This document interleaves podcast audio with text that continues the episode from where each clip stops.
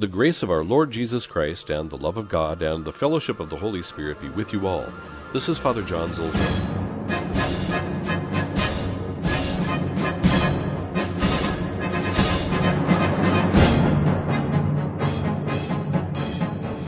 We welcome as our guest today the Congregation for the Doctrine of the Faith. We will hear their 1990 instruction called Donum Veritatis on the ecclesial vocation of the theologian.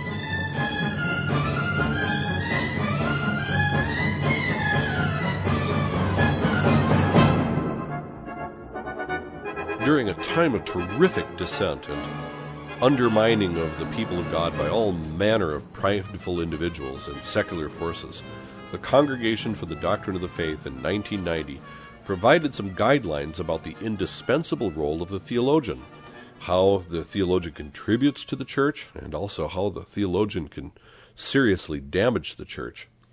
How does a theologian relate to the magisterium how do they work together? How can they be in conflict with each other? How do they resolve their conflicts?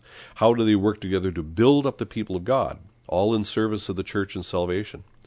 It's good to review this document in view of the debates going on right now and in view of the antics and activities of some theologians today who seem to have lost the path of true service to the church. Donum Veritatis was extremely helpful when it was issued at the time, and it remains just as helpful now, provided that it isn't ignored.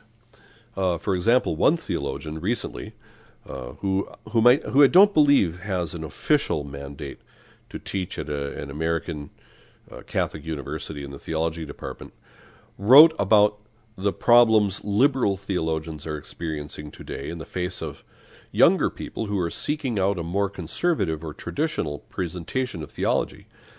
Uh, he wrote a piece about this phenomenon, uh, calling upon liberal theologians to give some thought as to how to how to deal with this, how to continue to contribute to the church today. But he did not, at any point that I could discern at least, make use of this CDF document, which addresses precisely the issue he is grappling with which is a little selective. Uh, if he purposely ignored it, then I, you know, call into question his integrity, and if he doesn't know about it, then I'd have to ask why, because it's so fundamental to to what he does. In any event, uh, let's get right into this because it's longish. Here are some things to tune your ear for as I read. Um, I won't read all the inline references, you know, for example, citations from Scripture, you know what it is, or I'm not going to say quote, close quote all the time because it would be just too ponderous. You're going to have to listen, figure it out, and you can always check and follow along the original text on the Vatican website. You should look at that anyway. Anyway, uh, listen to how the congregation uh, stresses the truth. It's constantly concerned with the truth. And there is also a stress on the constant interplay of faith and reason throughout. Um, from the top, there are references also to 1 Peter 3 about how we have to be ready to give an account of the hope that is in us to those who ask for it. Uh, note also the connection of the pursuit of truth as an impulse of love. Uh, ultimately, the ecclesial vocation, that is, the vocation of the theologian in the church, is really a vocation of love. Uh, St. Augustine identifies uh, heresy and false teaching as a lack of charity, it's a loss of charity. Heresy is the opposite of charity. Theologians have to strive to deepen their faith, the congregation says. They have to be in love with what they pursue, which is the truth, and so they have to strive to grow in virtue and holiness in order to fulfill their vocation properly uh, theologians have to have a good grounding in philosophy. Theologians can can gain insights from surrounding culture, but that's a risky undertaking. Uh, theologians must never forget that they too are members of the people of God, and so they have to uh, do nothing which is going to harm the doctrine of the faith, which in turn harms the people of God. If you teach error, you harm people. In other words, you know, you can't make something mean the opposite of what it means, which I think a lot of people are trying to do right now. Uh, the document stresses that research and the academic community of theologians remains under the authority of the magisterium. They're not separate from the magisterium. They work in unity with the magisterium. And of course, you know, there's a section then in the document about the role of the magisterium. Uh, the document says, and here I'll quote, it must protect God's people from the danger of deviations and confusion, guaranteeing them the objective possibility of professing the authentic faith free from error at all times and in diverse situations. It follows that the sense and the weight of the magisterium's authority are only intelligible in relation to the truth of Christian doctrine and the preaching of the true word.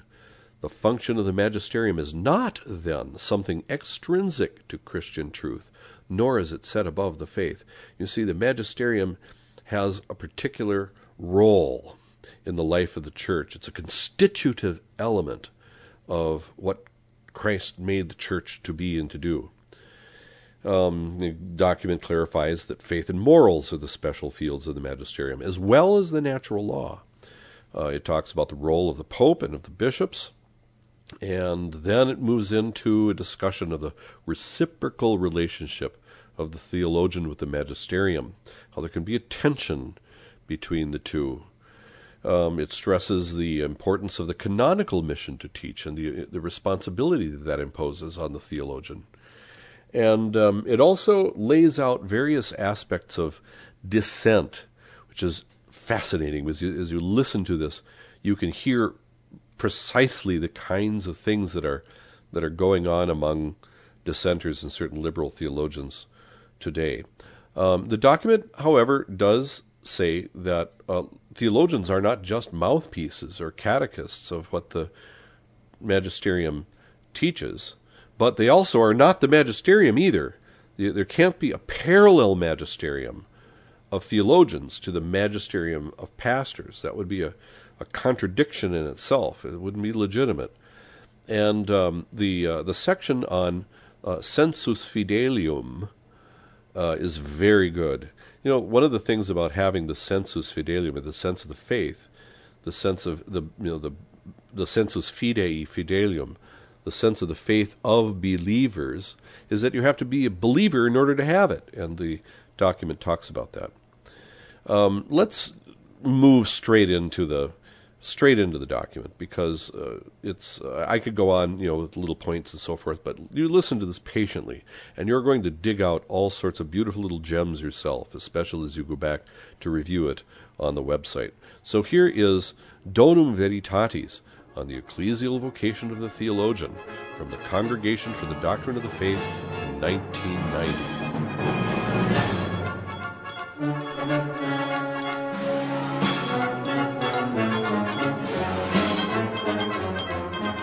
Congregation for the Doctrine of the Faith, Instruction, Donum Veritatis, on the ecclesial vocation of the theologian.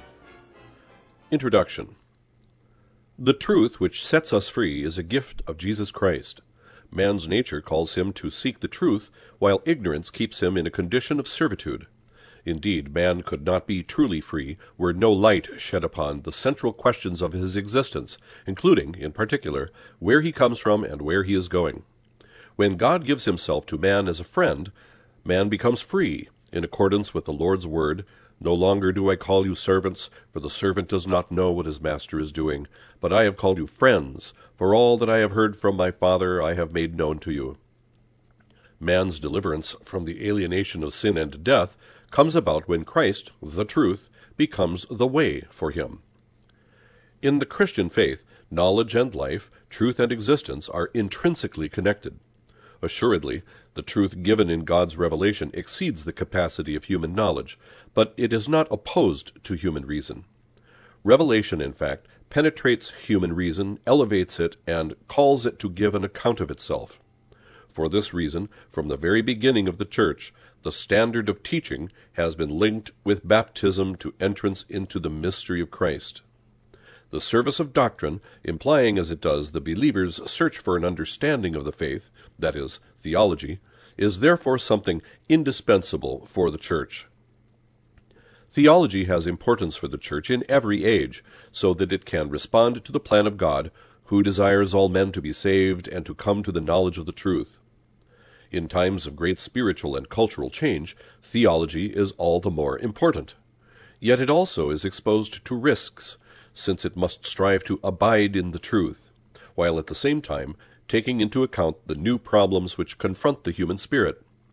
In our century, in particular, during the periods of preparation for and implementation of the Second Vatican Council, theology contributed much to a deeper understanding of the realities and the words handed on.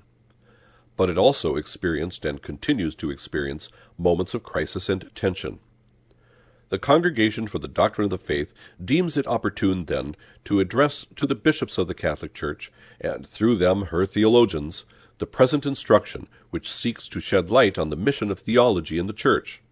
After having considered truth as God's gift to his people, the instruction will describe the role of theologians, ponder the particular mission of the Church's pastors, and finally propose some points on the proper relationship between theologians and pastors.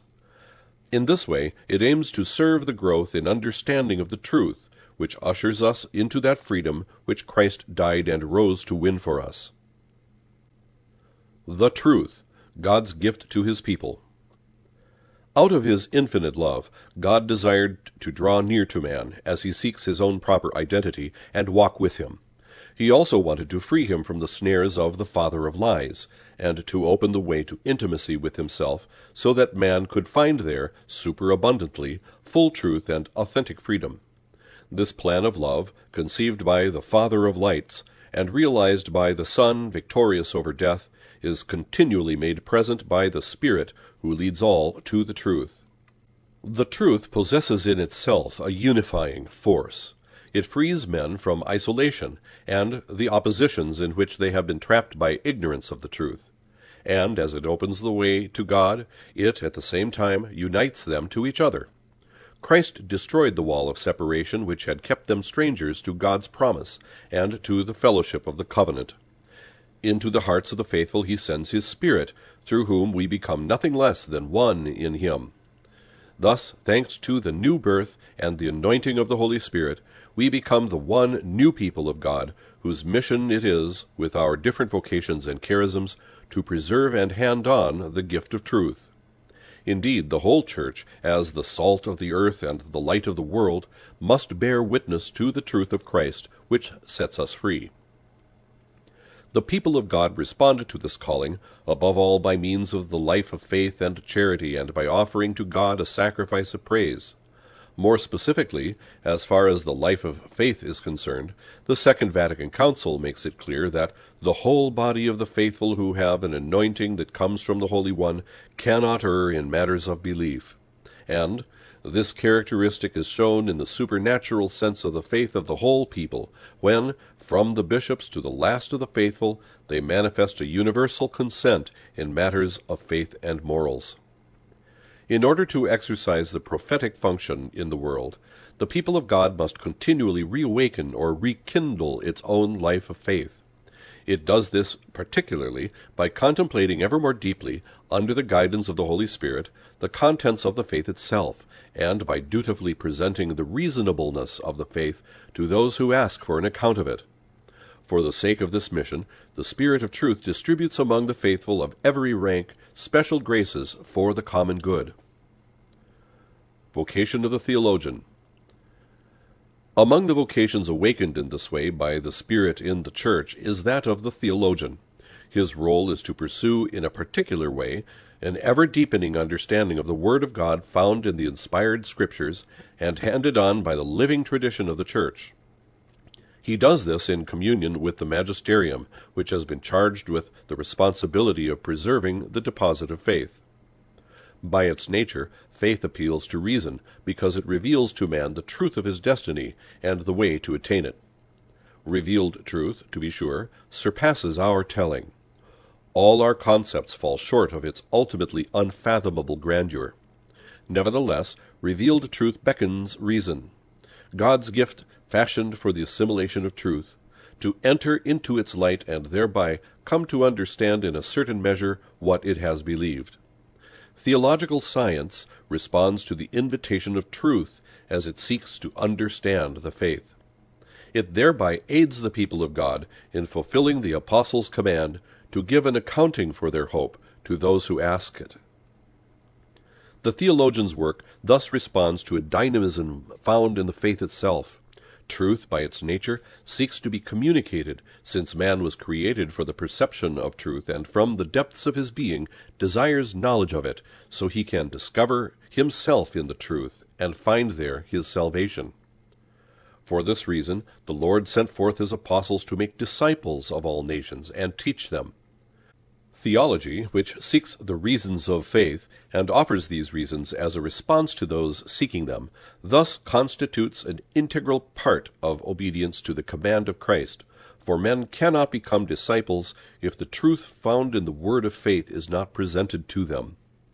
Theology, therefore, offers its contribution so that the faith might be communicated. Appealing to the understanding of those who do not yet know Christ, it helps them to seek and find faith. Obedient to the impulse of truth, which seeks to be communicated, theology also arises from love and love's dynamism. In the act of faith, man knows God's goodness and begins to love him. Love, however, is ever desirous of a better knowledge of the beloved. From this double origin of theology, inscribed upon the interior life of the people of God and its missionary vocation, derives the method with which it ought to be pursued in order to satisfy the requirements of its nature. Since the object of theology is the truth, which is the living God and his plan for salvation revealed in Jesus Christ, the theologian is called to deepen his own life of faith and continuously unite his scientific research with prayer. In this way, he will become more open to the supernatural sense of faith upon which he depends, and it will appear to him as a sure rule for guiding his reflections and helping him assess the correctness of his conclusions. Through the course of centuries, theology has progressively developed into a true and proper science. The theologian must therefore be attentive to the epistemological requirements of his discipline, to the demands of rigorous critical standards, and thus to a rational verification of each stage of his research. The obligation to be critical, however, should not be identified with the critical spirit which is born of feeling or prejudice. The theologian must discern in himself the origin of and motivation for his critical attitude, and allow his gaze to be purified by faith. The commitment to theology requires a spiritual effort to grow in virtue and holiness. Even though it transcends human reason, revealed truth is in profound harmony with it. It presumes that reason by its nature is ordered to the truth in such a way that, illumined by the faith, it can penetrate to the meaning of revelation. Despite the assertions of many philosophical currents, but in conformity with a correct way of thinking which finds confirmation in Scripture, human reason's ability to attain truth must be recognized as well as its metaphysical capacity to come to a knowledge of God from creation. Theology's proper task is to understand the meaning of revelation, and this, therefore, requires the utilization of philosophical concepts which provide a solid and correct understanding of man, the world, and God, and can be employed in a reflection upon revealed doctrine. The historical disciplines are likewise necessary for the theologian's investigations. This is due chiefly to the historical character of Revelation itself, which has been communicated to us in salvation history. Finally, a consultation of the human sciences is also necessary to understand better the revealed truth about man and the moral norms for his conduct, setting these in relation to the sound findings of such sciences. It is the theologian's task in this perspective to draw from the surrounding culture those elements which will allow him better to illumine one or other aspect of the mysteries of faith. This is certainly an arduous task that has its risks, but it is legitimate in itself and should be encouraged. Here it is important to emphasize that when theology employs the elements and conceptual tools of philosophy or other disciplines, discernment is needed. The ultimate normative principle for such discernment is revealed doctrine, which itself must furnish the criteria for the evaluation of these elements and conceptual tools, and not vice versa. Never forgetting that he is also a member of the people of God, the theologian must foster respect for them and be committed to offering them a teaching which in no way does harm to the doctrine of the faith. The freedom proper to theological research is exercised within the Church's faith. Thus, while the theologian might often feel the urge to be daring in his work, this will not bear fruit or edify unless it is accompanied by that patience which permits maturation to occur. New proposals advanced for understanding the faith are but an offering made to the whole Church. Many corrections and broadening of perspectives within the context of fraternal dialogue may be needed before the moment comes when the whole Church can accept them. Consequently, this very disinterested service to the community of the faithful, which theology is, entails in essence an objective discussion, a fraternal dialogue, an openness and willingness to modify one's own opinions. Freedom of research, which the academic community rightly holds most precious, means an openness to accepting the truth that emerges at the end of an investigation, in which no element has intruded that is foreign to the methodology corresponding to the object under study. In theology, this freedom of inquiry is the hallmark of a rational discipline, whose object is given by revelation, handed on and interpreted in the Church under the authority of the magisterium, and received by faith. These givens have the force of principles. To eliminate them would mean to cease doing theology in order to set forth precisely the ways in which the theologian relates to the Church's teaching authority, it is appropriate now to reflect upon the role of the magisterium in the Church. The Magisterium of the Church's Pastors. God graciously arranged that the things he had once revealed for the salvation of all peoples should remain in their entirety throughout the ages and be transmitted to all generations he bestowed upon his church, through the gift of the Holy Spirit, a participation in his own infallibility. Thanks to the supernatural sense of faith, the people of God enjoys this privilege under the guidance of the Church's living magisterium, which is the sole authentic interpreter of the Word of God, written or handed down, by virtue of the authority which it exercises in the name of Christ. As successors of the apostles, the bishops of the church receive from the Lord, to whom all power is given in heaven and on earth, the mission of teaching all peoples, and of preaching the gospel to every creature, so that all men may attain to salvation. They have been entrusted then with the task of preserving, explaining, and spreading the word of God, of which they are servants. It is the mission of the magisterium to affirm the definitive character of the covenant established by God through Christ with his people in a way which is consistent with the eschatological nature of the event of Jesus Christ. It must protect God's people from the danger of deviations and confusion, guaranteeing them the objective possibility of professing the authentic faith free from error at all times and in diverse situations. It follows that the sense and the weight of the magisterium's authority are only intelligible in relation to the truth of Christian doctrine and the preaching of the true word. The function of the magisterium is not, then, something extrinsic to Christian truth, nor is it set above the faith. It arises directly from the economy of the faith itself, inasmuch as the magisterium is, in its service to the Word of God, an institution positively willed by Christ as a constitutive element of his church. The service to Christian church which the magisterium renders is thus for the benefit of the whole people of God, called to enter the liberty of the truth revealed by God in Christ. Jesus Christ promised the assistance of the Holy Spirit to the church's pastors so that they could fulfill their assigned task of teaching the gospel and authentically interpreting revelation. In particular, he bestowed on them the charism of infallibility in matters of faith and morals. This charism is manifested when the pastors propose a doctrine as contained in Revelation and can be exercised in various ways.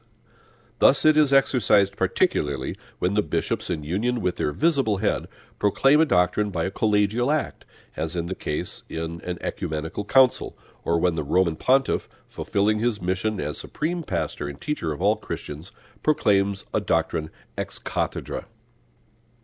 By its nature, the task of religiously guarding and loyally expounding the deposit of divine revelation, in all its integrity and purity, implies that the magisterium can make a pronouncement in a definitive way, on propositions which, even if not contained among the truths of faith, are none the less immediately connected with them, in such a way that the definitive character of such affirmations derives in the final analysis from revelation itself.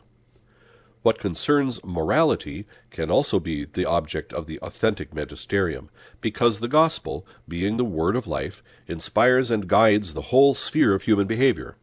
The magisterium, therefore, has the task of discerning, by means of judgments normative for the consciences of believers, those acts which in themselves conform to the demands of faith and foster their expression in life, and those which, on the contrary, because intrinsically evil, are incompatible with such demands. By reason of the connection between the orders of creation and redemption, and by reason of the necessity, in view of salvation, of knowing and observing the whole moral law, the competence of the magisterium also extends to that which concerns the natural law. Revelation also contains moral teachings, which, per se, could be known by natural reason. Access to them, however, is made difficult by man's sinful condition. It is a doctrine of faith that these moral norms can be infallibly taught by the magisterium. Divine assistance is also given to the successors of the apostles teaching in communion with the successor of Peter, and in a particular way to the Roman pontiff as pastor of the whole church, when exercising their ordinary magisterium, even should this not issue in an infallible definition or in a definitive pronouncement, but in the proposal of some teaching which leads to a better understanding of revelation in matters of faith and morals, and to moral directives derived from such teaching. One must therefore take into account the proper character of every exercise of the magisterium, considering the extent to which its authority is engaged. It is also to be borne in mind that all acts of the magisterium derive from the same source, that is, from Christ, who desires that his people walk in the entire truth. For this same reason, magisterial decisions in matters of discipline, even if they are not guaranteed by the charism of infallibility, are not without divine assistance, and call for the adherence of the faithful. The Roman pontiff fulfills his universal mission with the help of the various bodies of the Roman Curia, and in particular with that of the Congregation for the Doctrine of the Faith in matters of doctrine and morals. Consequently, the documents issued by this congregation, expressly approved by the Pope, participate in the ordinary magisterium of the successor of Peter. Within the particular churches, it is the bishop's responsibility to guard and interpret the Word of God, and to make authoritative judgments as to what is or is not in conformity with it. The teaching of each bishop, taken individually, is exercised in communion with the Roman pontiff, pastor of the universal church, and with the other bishops dispersed throughout the world, or gathered in an ecumenical council. Such communion is a condition for its authenticity. Member of the Episcopal College by virtue of his sacramental ordination and hierarchical communion, the bishop represents his church just as all the bishops, in union with the Pope, represent the Church universal in the bonds of peace, love, unity, and truth. As they come together in unity, the local churches, with their own proper patrimonies, manifest the Church's Catholicity. The Episcopal conferences, for their part, contribute to the concrete realization of the collegial spirit, affectus. The pastoral task of the magisterium is one of vigilance. It seeks to ensure that the people of God remain in the truth which sets free. It is therefore a complex and diversified reality. The theologian, to be faithful to his role of service to the truth, must take into account the proper mission of the magisterium and collaborate with it. How should this collaboration be understood? How is it put into practice, and what are the obstacles it may face? These questions should now be examined more closely. Magisterium and Theology. A. Collaborative Relations. The living magisterium of the Church and theology, while having different gifts and functions, ultimately have the same goal preserving the people of God in truth, which sets free, and thereby making them a light to the nations. This service to the ecclesial community brings the theologian and the magisterium into a reciprocal relationship.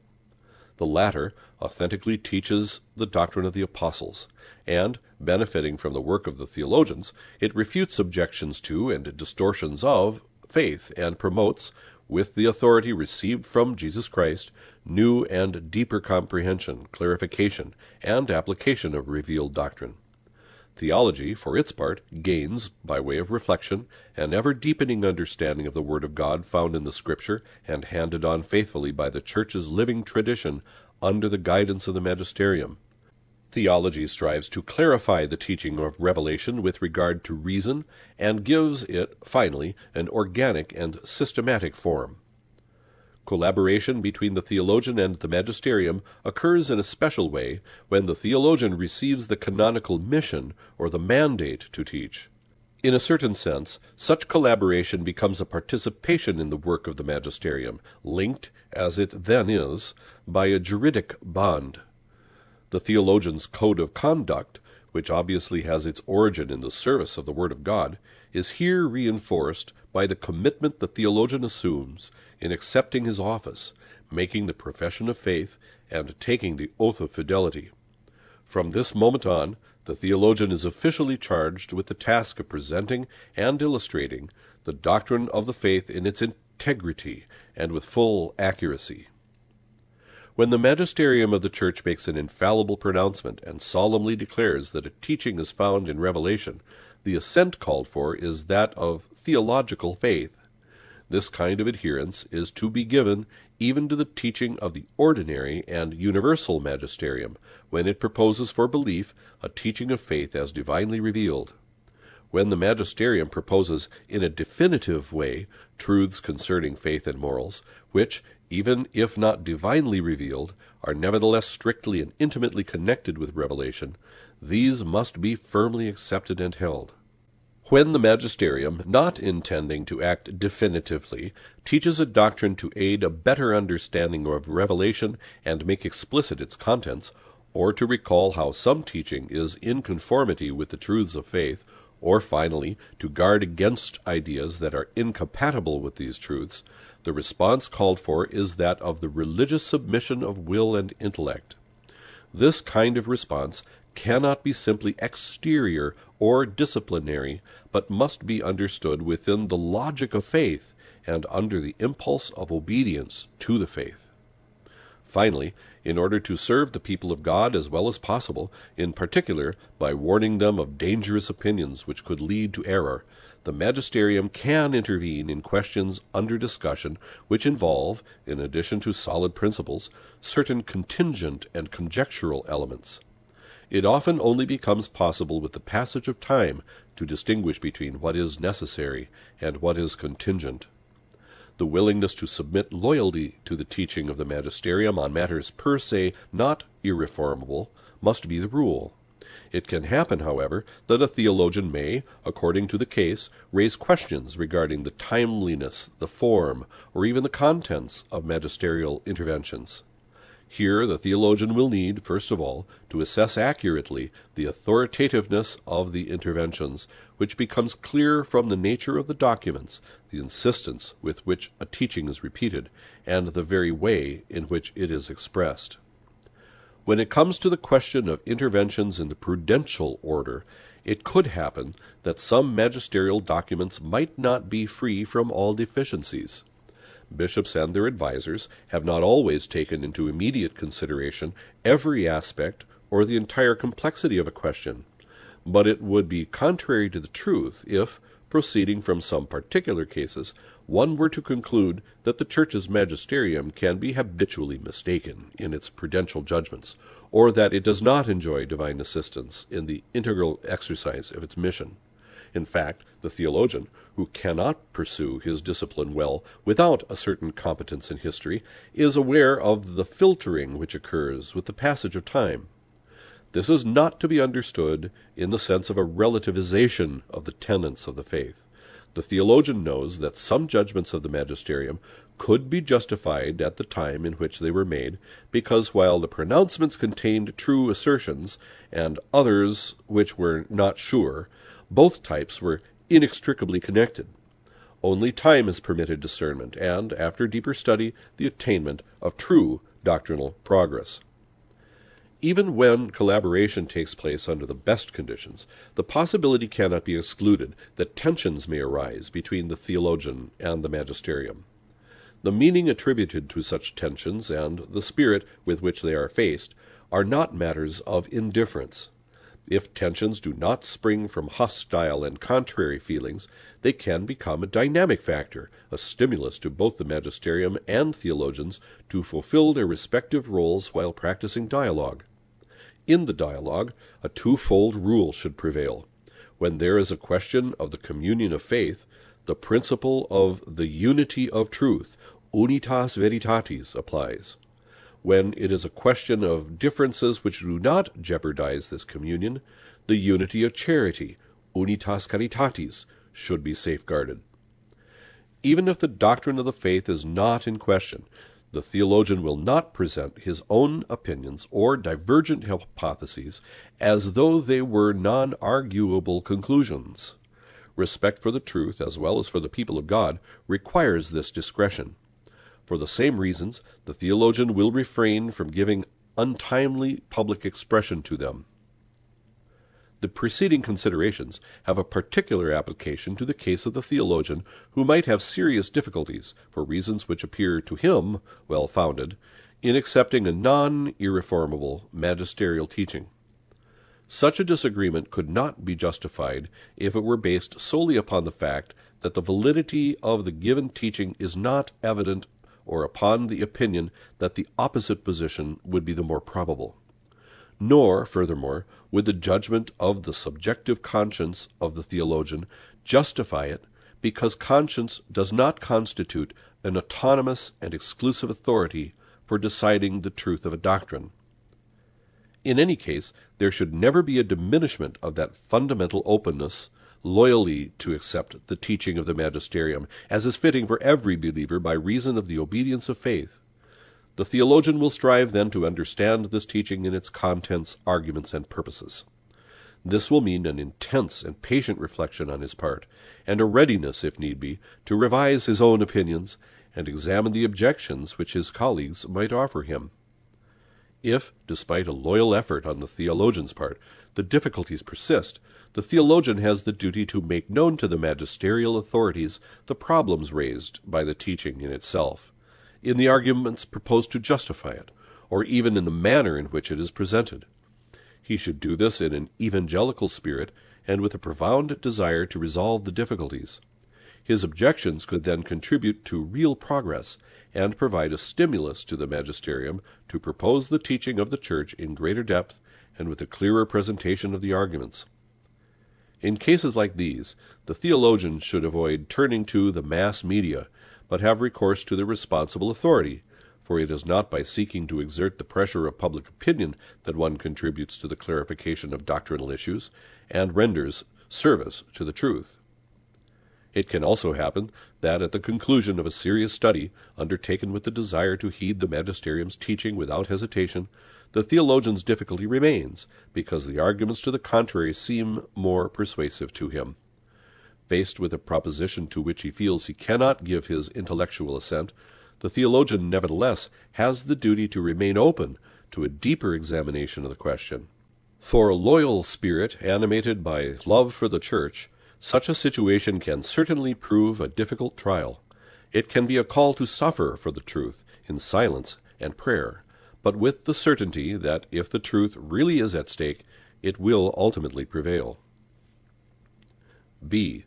The problem of dissent. The magisterium has drawn attention several times to the serious harm done to the community of the Church by attitudes of general opposition to Church teaching, which even come to expression in organized groups. In his apostolic exhortation Paterna cum benevolentia, Paul VI offered a diagnosis of this problem which is still apropos.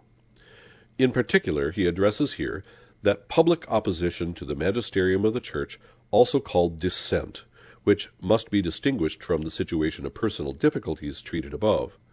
The phenomenon of dissent can have diverse forms. Its remote and proximate causes are multiple. The ideology of philosophical liberalism, which permeates the thinking of our age, must be counted among the factors which may exercise their remote or indirect influence.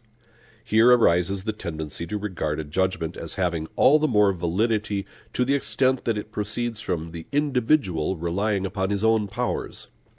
In such a way, freedom of thought comes to oppose the authority of tradition, which is considered a cause of servitude. A teaching handed on and generally received is a priori suspect, and its truth contested. Ultimately, freedom of judgment understood in this way is more important than the truth itself. We are dealing then here with something quite different from the legitimate demand for freedom in the sense of absence of constraint as a necessary condition for the loyal inquiry into the truth. In virtue of this exigency, the Church has always held that nobody is to be forced to embrace the faith against his will. The weight of public opinion, when manipulated, and its pressure to conform also have their influence. Often, models of society promoted by the mass media tend to assume a normative value. The view is particularly promoted that the Church should only express her judgment on those issues which public opinion considers important, and then only by way of agreeing with it. The magisterium, for example, could intervene in economic or social questions, but ought to leave matters of conjugal and family morality to individual judgment. Finally, the plurality of cultures and languages, in itself a benefit, can indirectly bring on misunderstandings which occasion disagreements. In this context, the theologian needs to make a critical, well considered discernment, as well as have a true mastery of the issues, if he wants to fulfill his ecclesial mission and not lose, by conforming himself to this present world, the independence of judgment which should be that of the disciples of Christ. Dissent has different aspects. In its most radical form, it aims at changing the Church, following a model of protest which takes its inspiration from political society. More frequently, it is asserted that the theologian is not bound to adhere to any magisterial teaching unless it is infallible. Thus, a kind of theological positivism is adopted, according to which doctrines proposed without exercise of the charism of infallibility are said to have no obligatory character about them, leaving the individual completely at liberty to adhere to them or not. The theologian would accordingly be totally free to raise doubts or reject the non infallible teaching of the magisterium, particularly in the case of specific moral norms. With such critical opposition, he would even be making a contribution to the development of doctrine. Dissent is generally defended by various arguments, two of which are more basic in character. The first lies in the order of hermeneutics. The documents of the magisterium, it is said, reflect nothing more than a debatable theology. The second takes theological pluralism sometimes to the point of a relativism which calls the integrity of the faith into question. Here, the interventions of the magisterium would have their origin in one theology among many theologies, while no particular theology, however, could presume to claim universal normative status.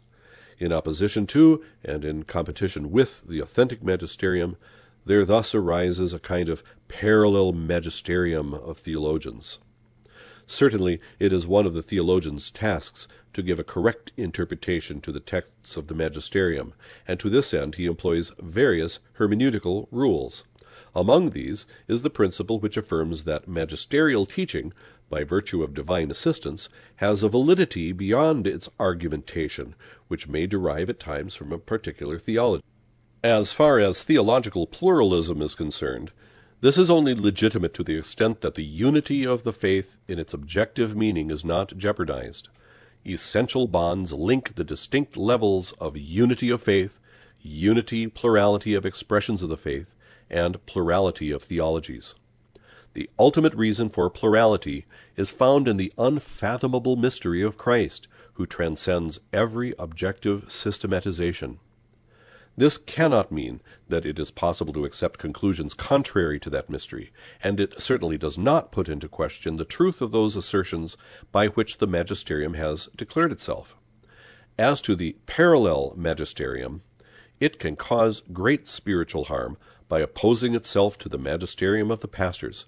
Indeed, when dissent succeeds in extending its influence to the point of shaping a common opinion, it tends to become the rule of conduct. This cannot but seriously trouble the people of God, and lead to contempt for true authority. Dissent sometimes also appeals to a kind of sociological argumentation, which holds that the opinion of a large number of Christians would be a direct and adequate expression of the supernatural sense of the faith. Actually, the opinions of the faithful cannot be purely and simply identified with the sensus fidei. The sense of the faith is a property of theological faith, and as God's gift, which enables one to adhere personally to the truth, it cannot err. This personal faith is also the faith of the church, since God has given guardianship of the word to the church.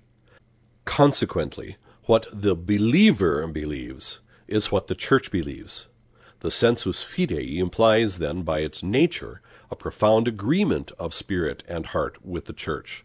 Sentire cum ecclesia.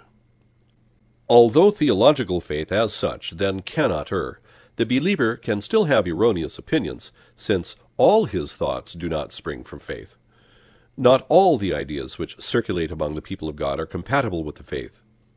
This is all the more so given that people can be swayed by a public opinion influenced by modern communications media.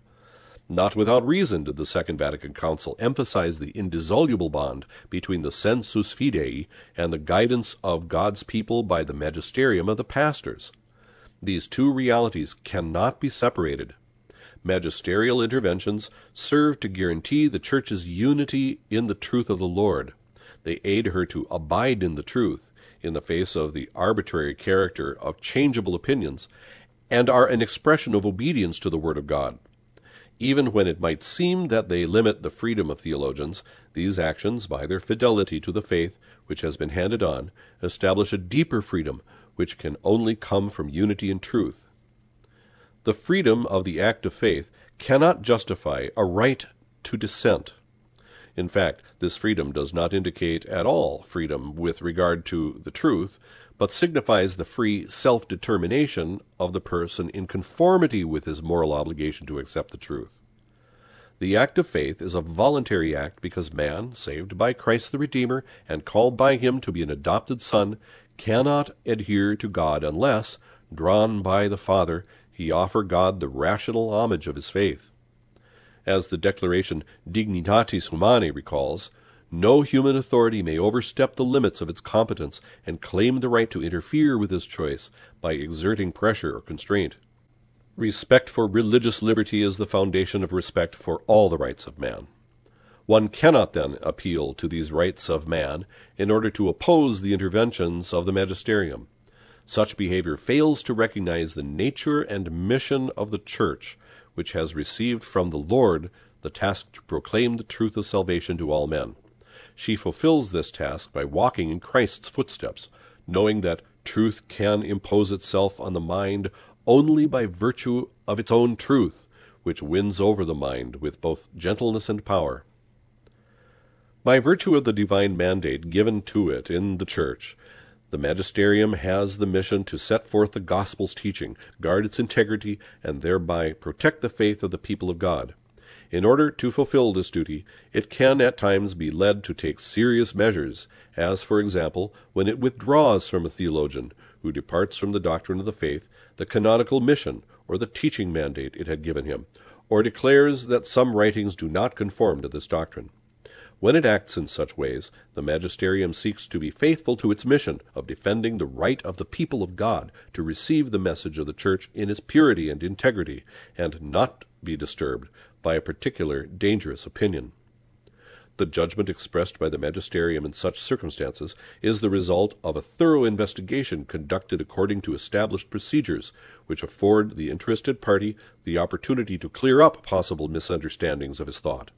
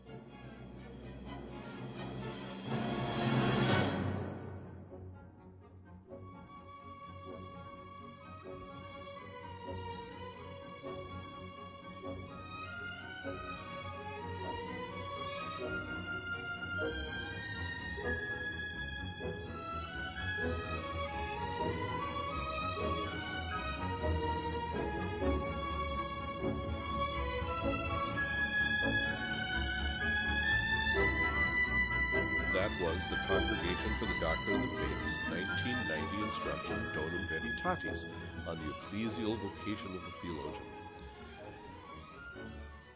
Maybe you heard this in one listening or perhaps over several sessions. Uh, but uh, do um, do pay attention to it and look at the document on the Vatican site and ponder it in the light of what you hear from certain theologians today about perennial truths that the magisterium has consistently taught that are now under attack. As a matter of fact, I think in the near future we're going to see a, a tremendous attack on Humanae Vitae. Uh, ask yourselves if those theologians are truly serving the people of God or are they serving themselves? And if you see a theologian going astray, be sure to pray for him. And always pray for our bishops uh, with the Holy Father, whose task it is to safeguard the truth that leads to salvation. May God bless you, and uh, please pray for me as I pray.